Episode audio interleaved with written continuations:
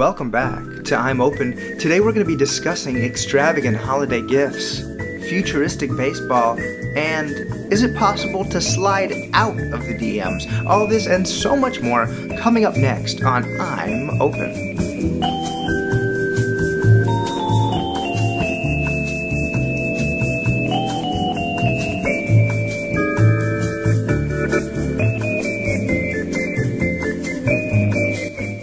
I'm Open Family.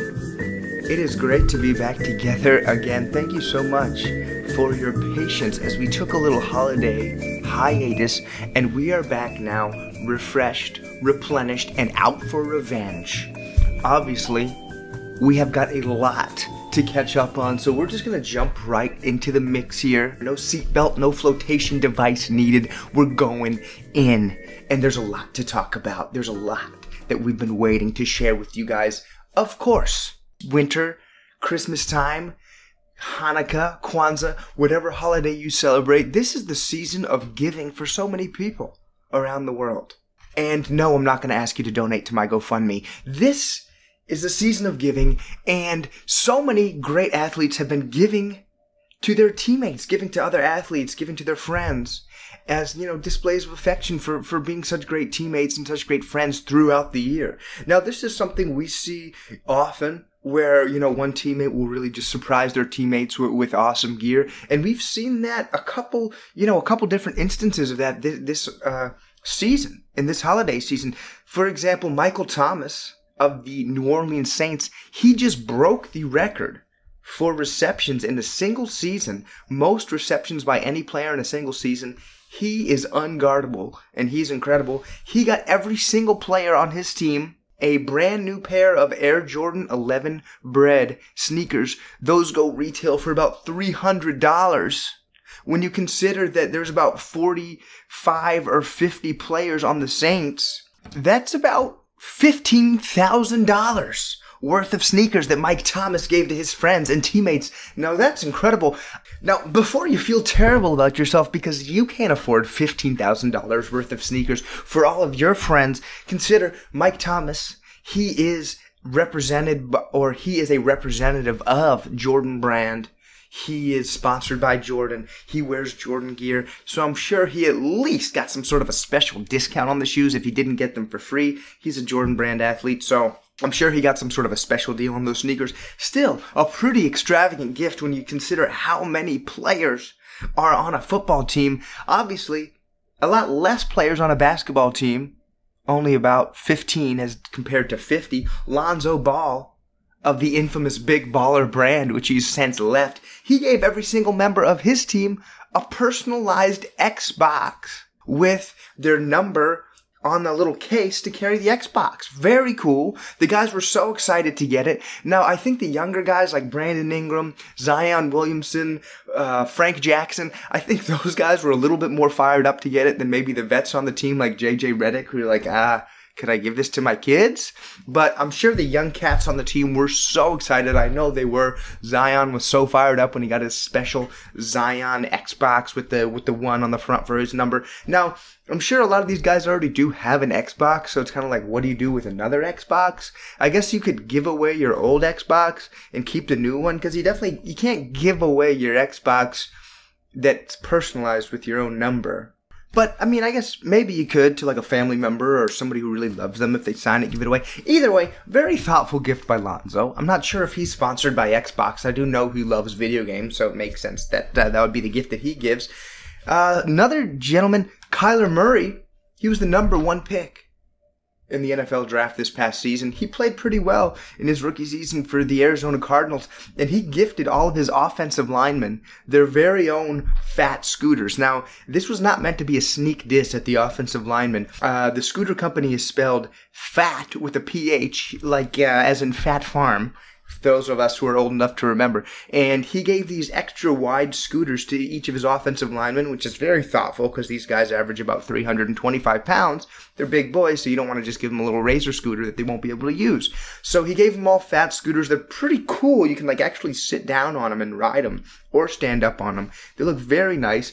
And look, offensive linemen, their job the entire season is to protect the quarterback, make sure he doesn't get concussed as much as they can, make sure he doesn't break any bones, make sure, sure nobody tackles him and hurts him. That's their job. So look, that's like your bodyguards. You got to make sure they love you. You got to make sure that they are taken care of. Obviously, that's what Kyler did. That's pretty awesome that he gave them their own personalized scooters.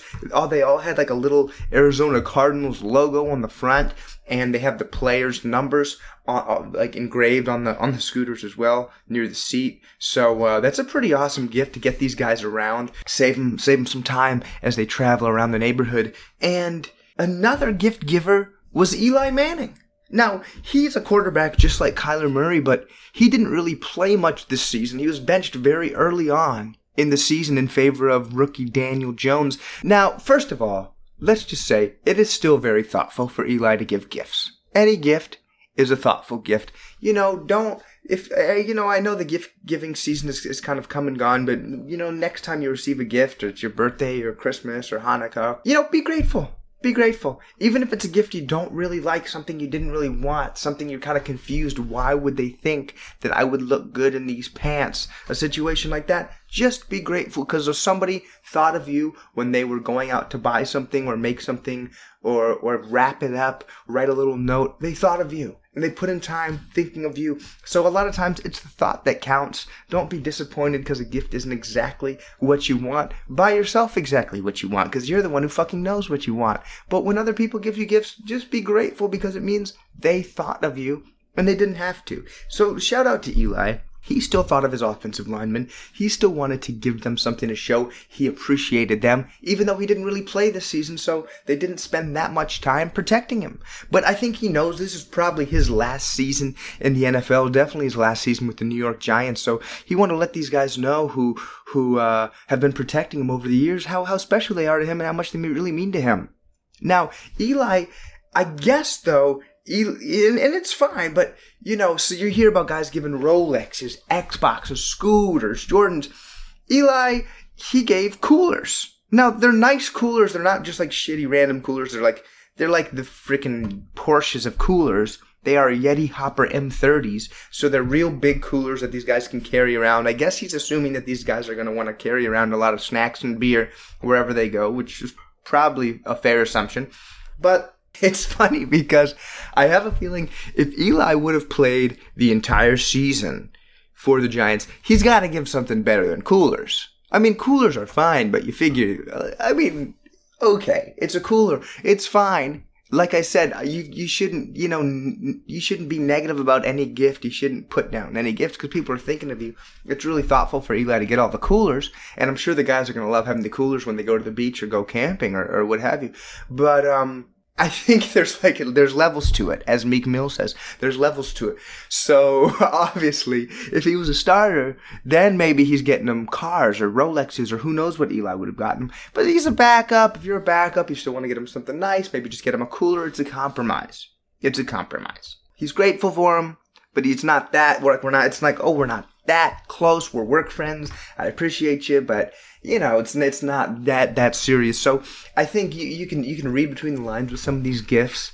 I mean, it's really thoughtful though for Eli to get the gift anyway. But you know, coolers, scooters. I I would have taken the scooter or the Xbox or the Jordans or or you know maybe a bunch of other gifts that these guys gave, gave that you know maybe didn't all come out on Instagram or, or TMZ or to the public on Twitter, but I think the coolers are still nice. The coolers are still nice, but I think you know when you get the coolers, you're like, oh yeah, it's because he was the backup. It's because he's the backup, so you know, coolers. That's fine. That's still nice. And sometimes, you know, when you're giving gifts and receiving gifts, sometimes you think about, are you giving them something you would want? Or are you giving them something they would want? That's an important thing if you guys haven't considered when you're giving a gift.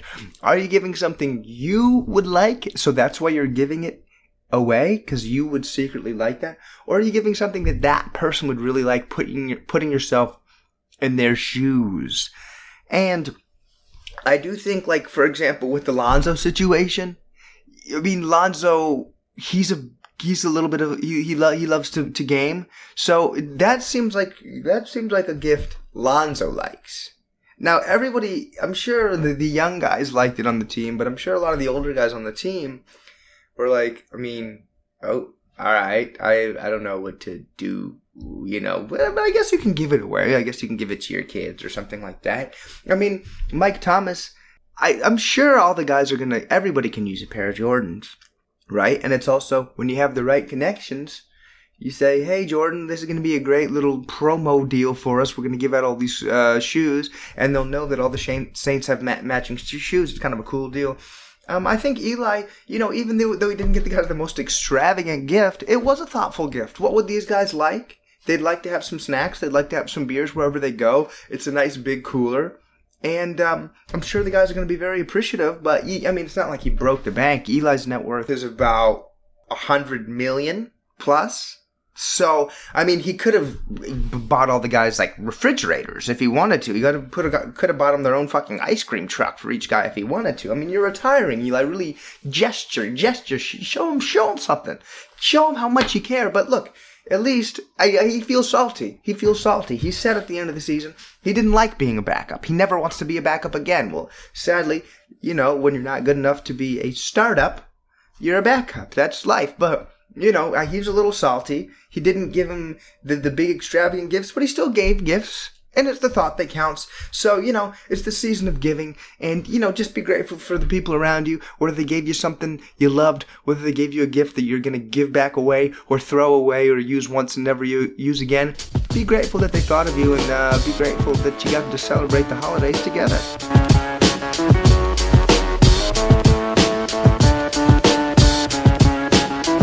You're listening to I'm Open Podcast. Have you chuckled? Have you learned something new? We'll send this podcast right over to a friend and make the I'm Open family just a little bit bigger. Thanks and enjoy the rest of the show.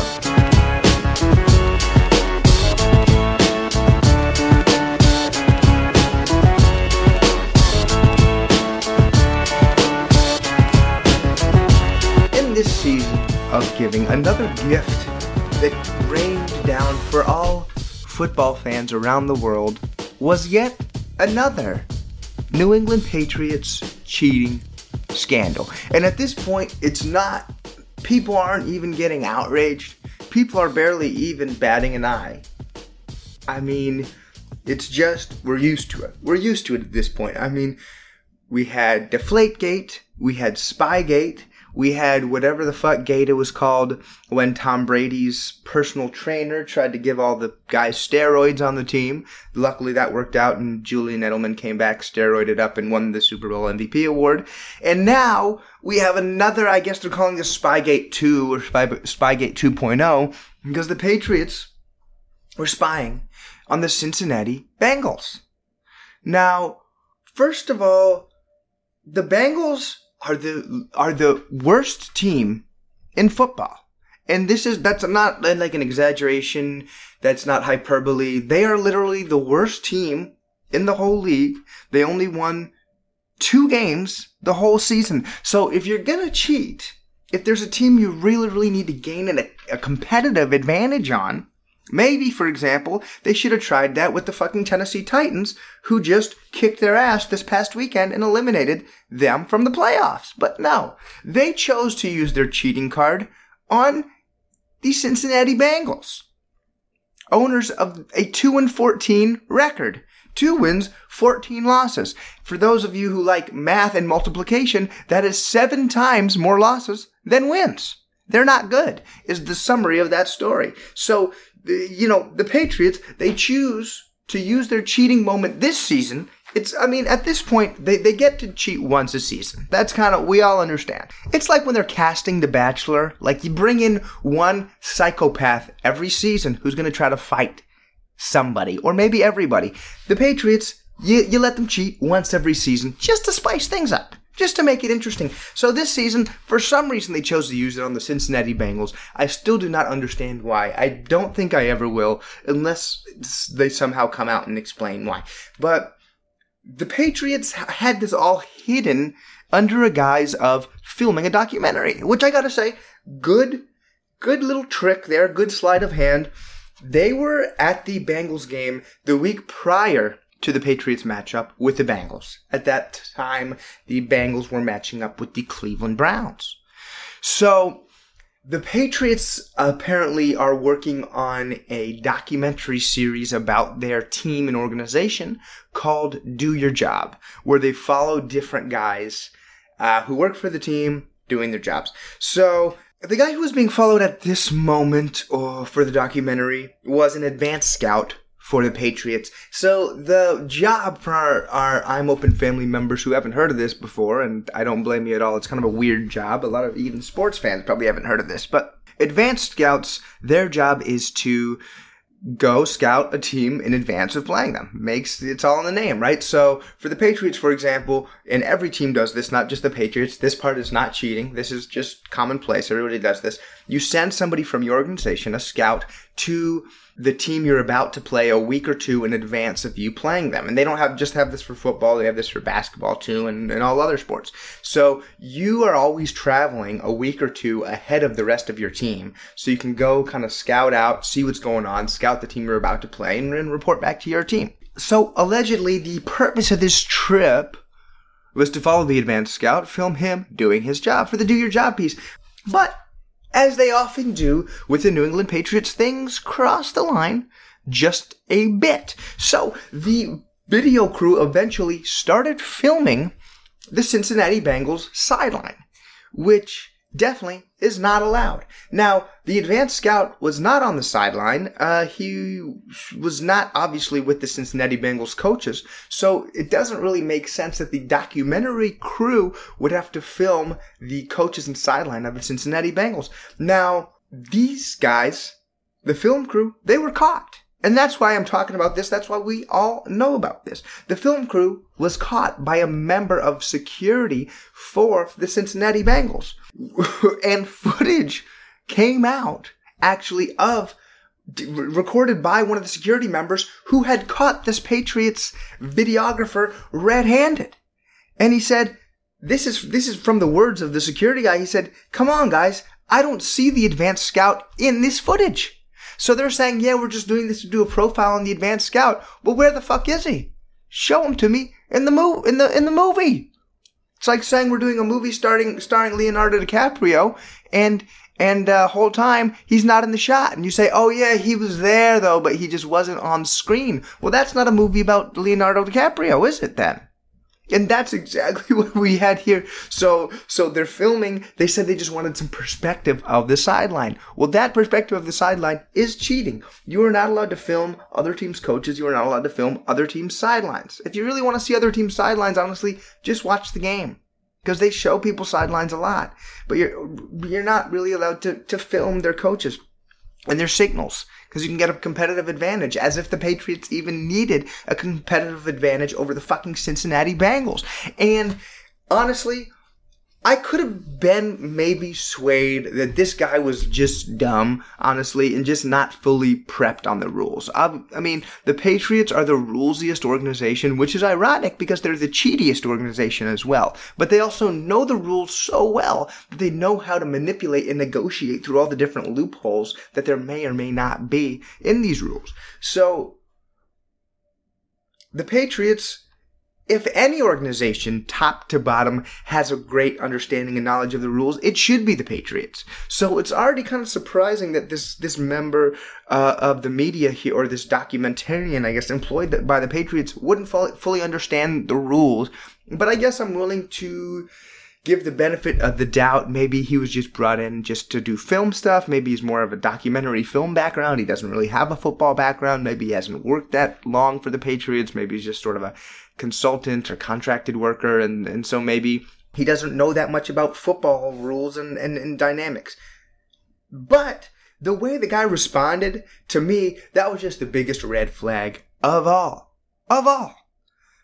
Because as soon as he was caught, the guy started apologizing and apologizing and saying, Look, I mean, I can just delete it right now, man. I'll just delete it right now. Look, I'll just press X and just delete it. I could just delete it. I could just delete it. And it's like, if you knew you didn't do anything wrong, if you knew you weren't doing anything wrong, you can say, Look, man, this is just for a documentary. It's not a big deal. You got the go ahead on this one. And uh, don't worry, we're not using this through. The coaches are not going to see this. The team is not going to see this. This is going to come out in a year or two when we release our documentary series. But immediately, the guy was acting like somebody who had just gotten caught sliding into the DMs.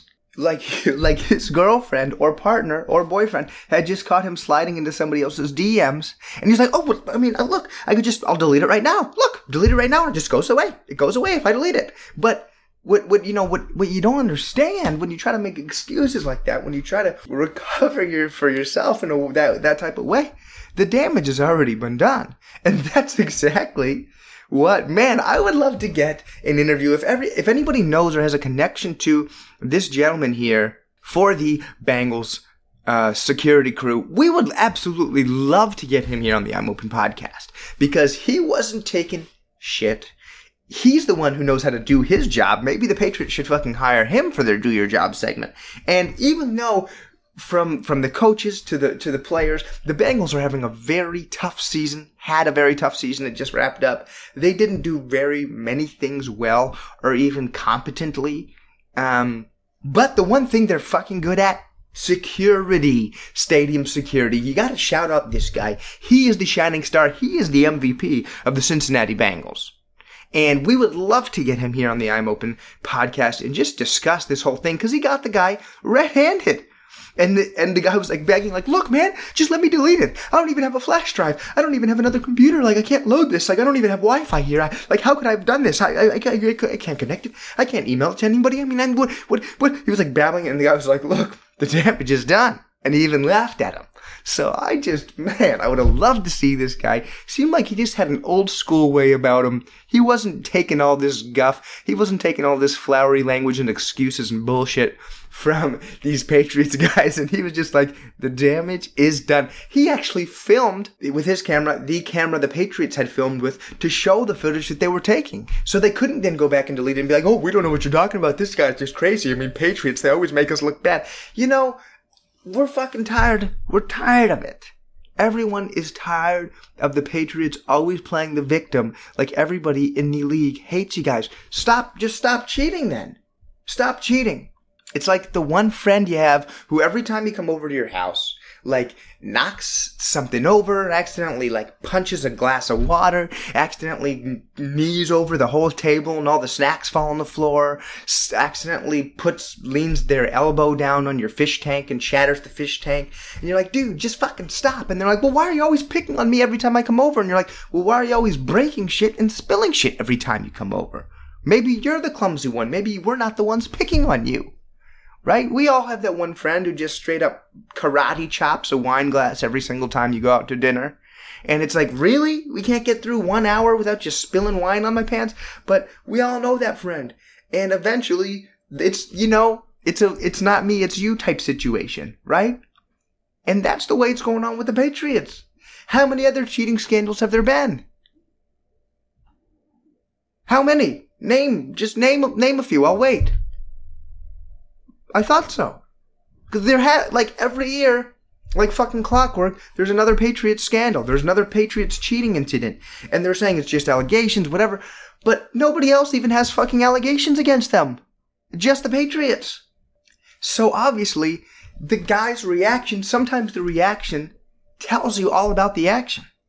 That's deep. Just think about for think about that for a second. Sometimes the reaction tells you everything you need to know about the action. I don't need to know exactly, even though we do have the footage, I don't even need to know exactly what the guy was filming or where or when or why or how because the way you reacted, like, no, look, man, I'll delete it right now. Just watch me. Watch me delete. Look, just delete. X delete. It's like it was never here. It's like it never happened. We could just wipe our brains and pretend it never happened. One, two, three, delete. Let's hold hands and just say delete, and then we'll pretend this never happened. And it's like, that is somebody backtracking like a motherfucker. That is a backtrack. Oh man, that is a backtrack.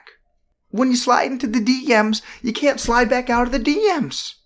That's not how it works. You can ask Yo Gotti.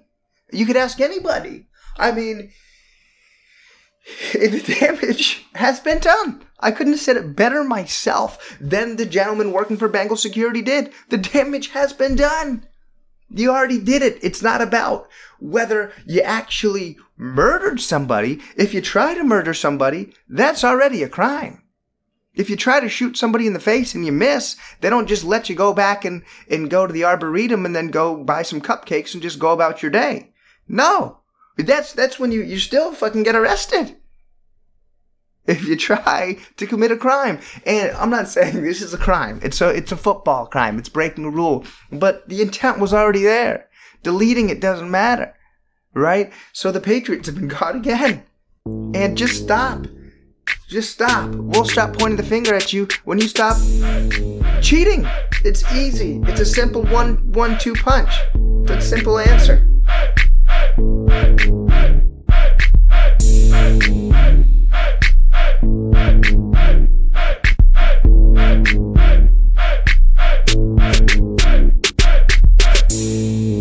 While we're in New England, we can't help but think of our friend Lil Vinny, Massachusetts' hottest up and coming young rapper. Now, Vinny, on episode 42, we discussed the Patriots. That's his favorite team. And he told us that he didn't think Tom Brady was coming back next season. He thought this was going to be his last season for the Patriots. And, you know, at the time, people couldn't believe it. A lot of people thought, where is Vinny getting this, this information? Wow, does he have inside sources or what's going on? But just recently, it's come out that Tom Brady has left a local charity in Boston, Best Buddies. Now, he was, there was a Best Buddy Challenge, which is a charity event held every year in the Boston area. Tom Brady had been a co-chair of the event for 16 years. And this is the this is the great triumvirate. Three Kings Day just happened. This is my fucking Three Kings Day. The the this is listen to this. The guys, the three co-chairs of the event are Congressman Joe Kennedy, celebrity chef Guy Fieri, and Tom Brady. Now that is those are three dudes. That's just a that's a special collection of three white guys if I've ever seen one. Three interesting, different white guys of different, diverse white backgrounds. Congress, football, tater tots. They they got they got it all. They got it all. And and Tom Brady, after 16 years, he no longer wants to be charitable. Okay, well, we, we took it a little too far. He still does want to be charitable. He still is going to be involved with Best Buddies, but as the international, international ambassador, global ambassador, excuse me, no longer is he the direct connect here to the Massachusetts chapter. He's passing that on to his teammate and friend, Julian Edelman. So, th- is the writing on the wall here? Is this the first little sign that we that we see that maybe little Vinny was right? Maybe little Vinny knew something that we don't know, that everybody else didn't know. Because he's still going to be the global ambassador. So that means he could go anywhere in the world and be ambassador. He doesn't have to be in New England. So does that mean he's starting to think about taking the show on the road, taking the Brady bunch to a new place, to a new team?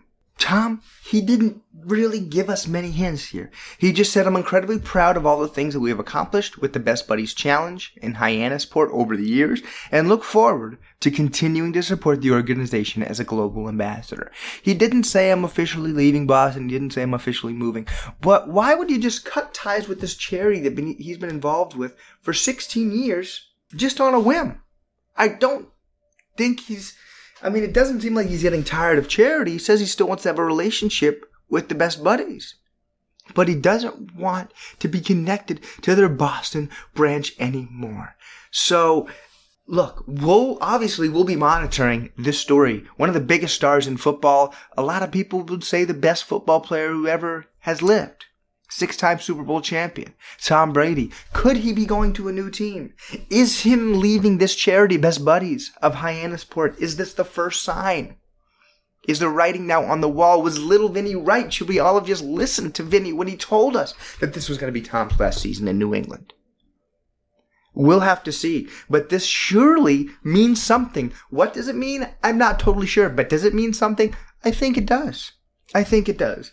Tom must be looking. He must be looking over his shoulder. It's like the meme of the guy holding hands with the one girl but looking over his shoulder. That's what Tom Brady is doing right now. He's living in a meme. And he's looking back over his shoulder saying, well, there's a lot of other coaches that aren't assholes and that smile. And I'm 42 years old. I've been getting concussed for years now. And I have kids. And I've been living in Boston this whole time. It's a little cold up here. Maybe, maybe he's starting to consider the options. Maybe he's starting to look over his shoulder, and maybe this is just the first sign with best buddies and the change there. So, obviously, we will be monitoring this. We will keep you guys posted on whatever happens with this Tom Brady saga. But the first domino has dropped. And how many dominoes will continue to drop? No one knows. No one knows, but we will see. And we'll be there to help you guys pick up all the pieces when it happens.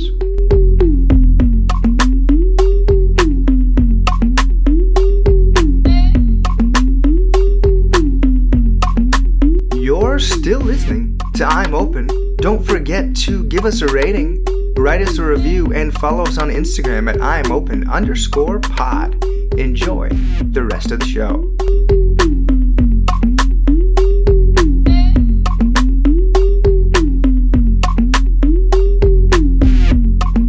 Course, we know the Patriots love cheating.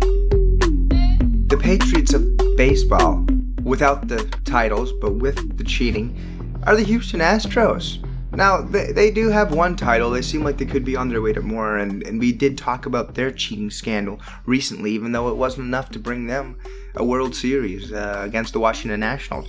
But this cheating scandal now in baseball is beginning to make leadership of MLB Major League Baseball wonder if there's a better way to prevent cheating and to prevent sign stealing, which is what the Houston Astros were going after. Now, just to quickly break it down for the I'm Open family members around the world who might not be big baseball heads. That's okay. That's why it's the fucking I'm Open family, and we love you guys for being here. So, sign stealing, here's what it is. Before every single pitch, the pitcher looks down at the catcher. Now, if you've seen a baseball game, you've probably seen the catcher wiggling his fingers around, making one, two, three different symbols in his sort of groin crotch area in between his legs. And sometimes the catchers even have like uh, neon or, or bright colored, maybe white uh, fingernail polish on their nails so the pitchers can see their nails and fingers really clearly. Now, the point of this, they're not just fumbling around down there. The point of this is each number on their hand that they're showing one, two, three, etc. represents a different pitch and the pitcher's arsenal. Curveball, fastball, slider, changeup, etc. Right? So based on, and that's why the pitcher's shaking his head yes and no, right? So the pitcher and catcher are communicating, showing these signs to decide which pitch to throw in any given moment. You know, the benefit of sign stealing, and you know, for the Houston Astros is if you know what pitch is going to come, it's a lot easier to prepare for that pitch. Fastballs generally are around 95 miles an hour. Changeups could be 75 to 85 miles an hour. So there's a big difference in terms of preparation, swing speed, when you start swinging, where you're, you know, where you're swinging, if you're expecting the ball to drop or, or not. At the, you know, curveballs drop at the end of the pitch. Fastballs just basically coming straight. Sliders kind of swerve at the end. So knowing the pitch helps you know how to swing and helps you hit it better. So that's what the Houston Astros were doing. It seems like it's been working pretty well because they've been one of the best teams in the league over the past few years.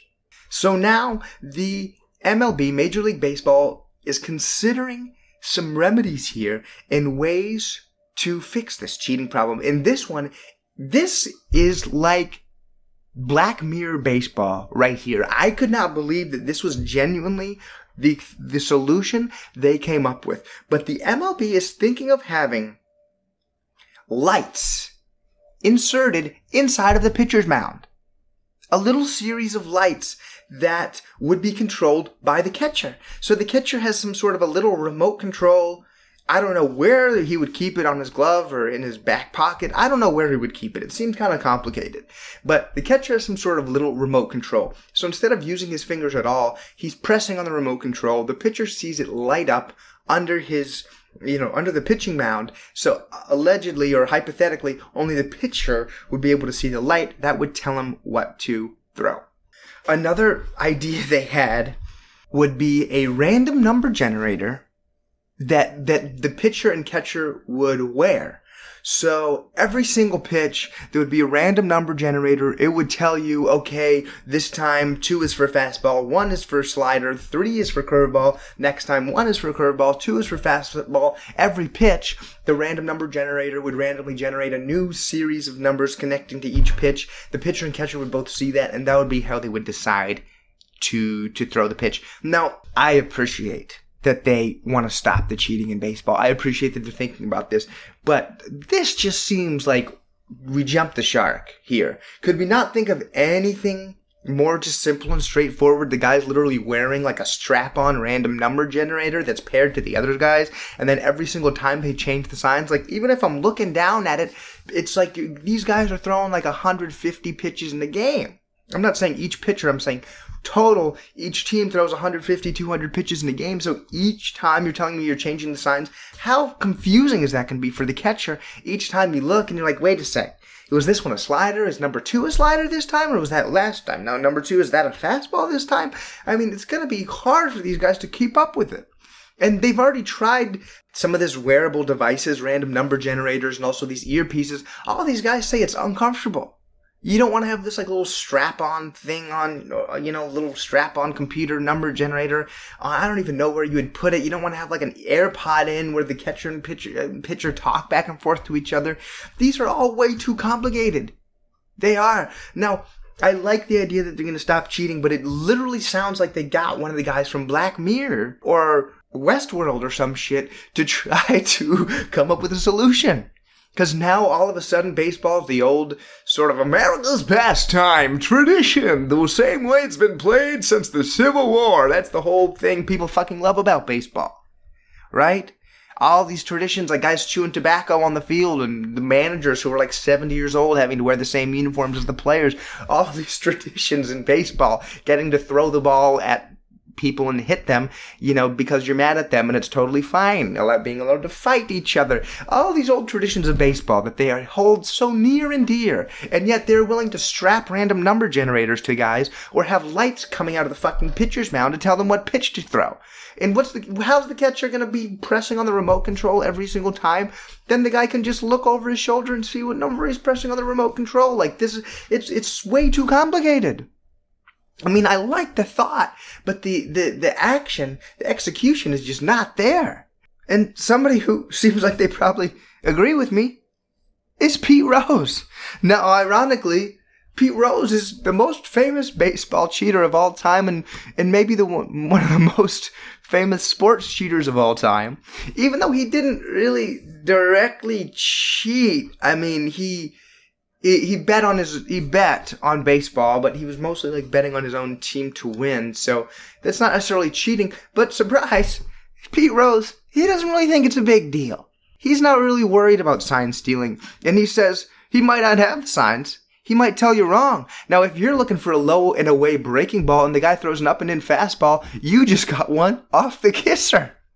And look, it takes a guy of a certain generation to use the word kisser. Uh, but yeah, he's right. A fastball off the kisser, that would fucking hurt. A 98 mile an hour baseball to the face, no one wants that. So I understand what Pete Rose is saying. You can think you have the sign, but if you somehow misinterpret the sign, if the other team pulls some sort of a misdirection, make you think two is a fastball, but it's actually one, then suddenly you're waiting on the pitch and it's a fastball and you missed it. He's right. There's ways that you can play into guys if you think they're stealing. And to go on, he says, just throw one right at his head and he'll get away from stealing signs. You police your own area. Players have knowledge on how to police the area when it needs to be policed. And I mean, that seems like a threat. Not that he's threatening anybody individually, but it's like, yeah, guy, you know, hey, guy's mean to you, just throw a baseball right at his face. That'll teach him. I mean, I don't know if in 2020, if that's really the mindset we need to be, uh, proposing and promoting in terms of like, yeah, just throw it at his face. Let him see what he says then. But, um, I, I guess I see what he means that, you know, baseball's a game of traditions and players have, have a way of policing themselves. They don't like it when you throw bats. They don't like it when you jog too slow. There's all these little unwritten rules. And maybe he just thinks that baseball has a way of just maintaining its old cultural integrity and doesn't need all this fancy, uh, technology. Now, I think I probably fall somewhere in the middle. I don't think necessarily the best answer for this is just start throwing baseballs at everybody's face until they fig- I mean, because how do you know if they're cheating or not until like retrospect? Like now we're figuring out all these cheating issues from the Astros like over the past several years as players and and different you know a staff of the Astros leave and go to other teams. Stuff starts to leak out. So in the moment, it's kind of tough to know if guys are cheating or not. So if we're just going out here just like throwing baseballs at everybody's faces just to because they may or may not be cheating, that could get a little dangerous and with a lot of cracked skulls and broken jaws, which I I don't think it's a great idea. But on the other hand, I do think it maybe is a little too far gone that we're now considering like attaching random number generators to pitchers and putting like light up shit in, in the in the pitcher's mound. I mean, it's maybe somewhere in the middle. And I know Bill Belichick somewhere is praying that the NFL never tries to insert their own random number generators or their own remote controls or, or, or, or light up systems or anything because, uh, well, you know what? Never mind. Because even if they do, I'm sure he'll figure out a way to get around it and hack into the hack into the remotes or see the lights using some sort of a crazy reflecting mirror system or something. So I guess he's probably not too worried about it.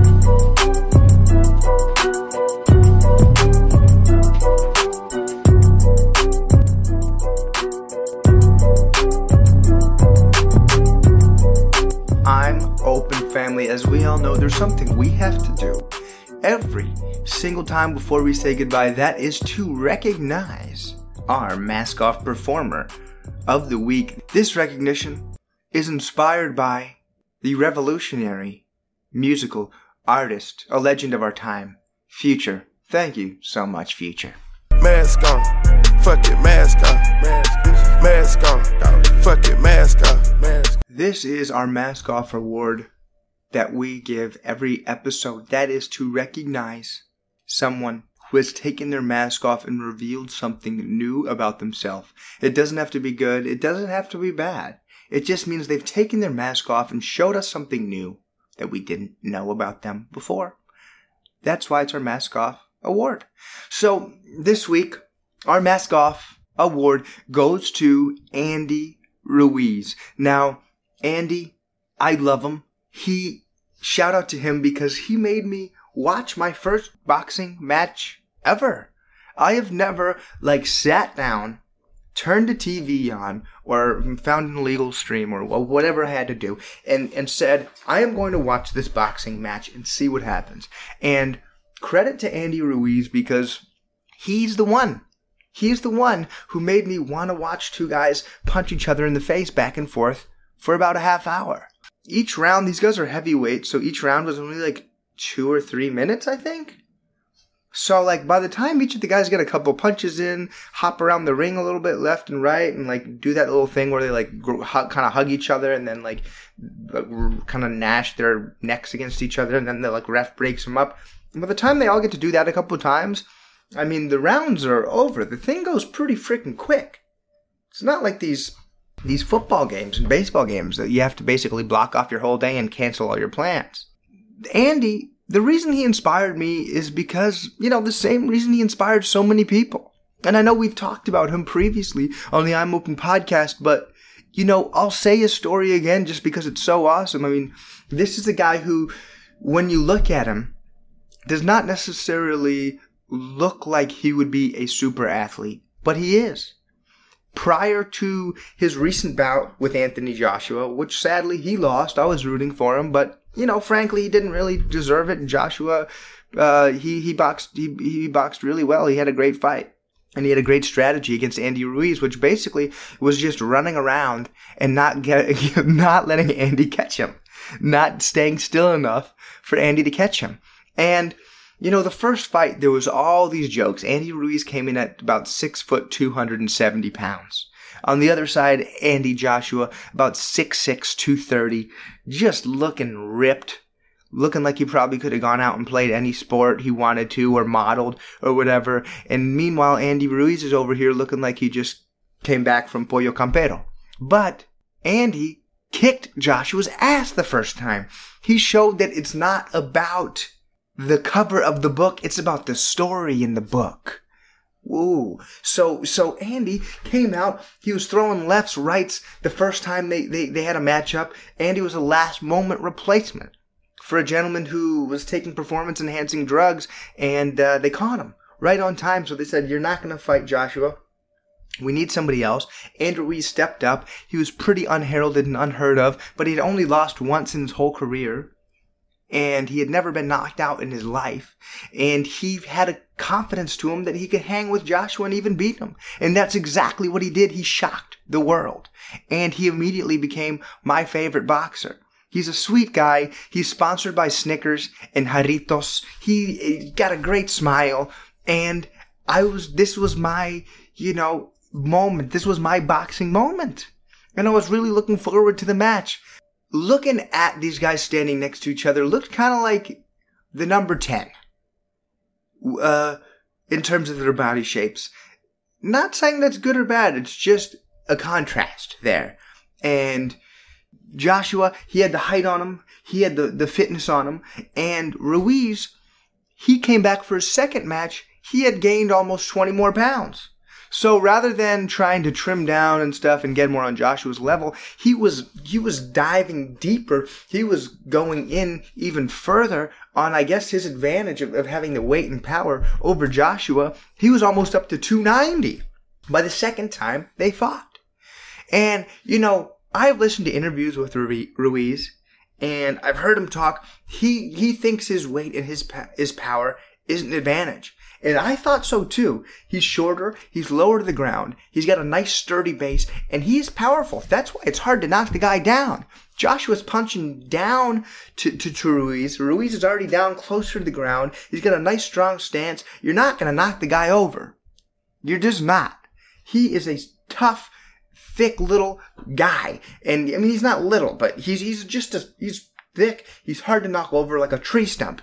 And I thought this might even help him. I was like, maybe he realized something that we all didn't realize that he can really use this to his advantage. But that wasn't exactly what he had in mind. Because after the loss, this is what he said when he was caught coming out of the airport the day after the fight. He said, even out of the shape, even the way I was training back and forth between Mexico and California, I did pretty good, dude. I did pretty good. But I wish I had taken it more serious. So, look, I still love Andy. I still got his back, but I'm giving him the Mask Off Award this week because of the vulnerability he's showing to admit, look, I wish I took this more serious.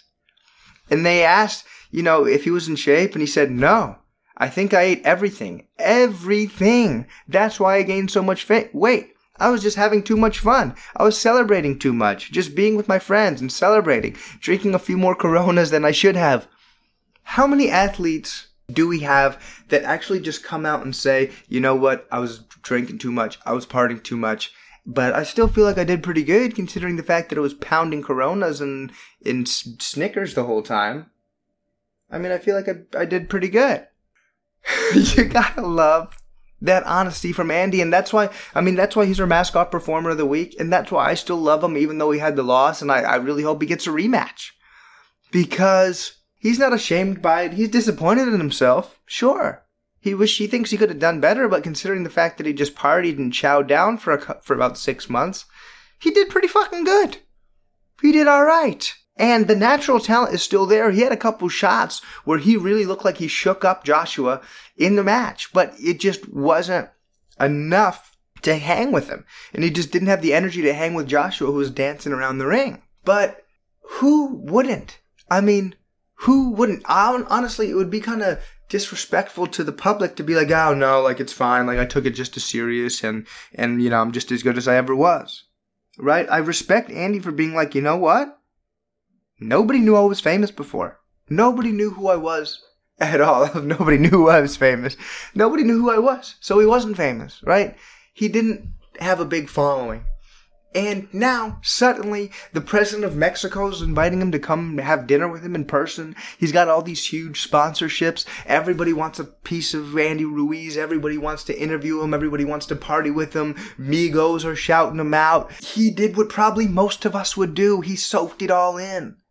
He soaked it all in. He'd been working his whole life for this. Suddenly, all these celebrities and superstars and famous people, politicians, people around the world, they want to hang with Andy Ruiz. They want to party with Andy Ruiz. And this is kind of his moment.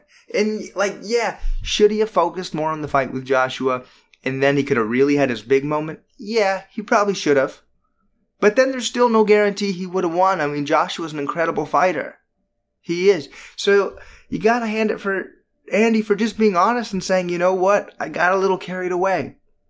And I think we still love him. The Andy Ruiz fans around the world still love him. I'm not trying to say diss Joshua at all. He had a great fight. He's an incredible fighter and he seems like a really good dude as well. And it seems like the guys get along well.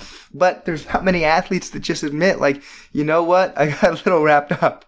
I got a little wrapped up in the game outside of the actual game. You know, I get, you know, going out, eating, partying, and that's okay. That's honestly okay.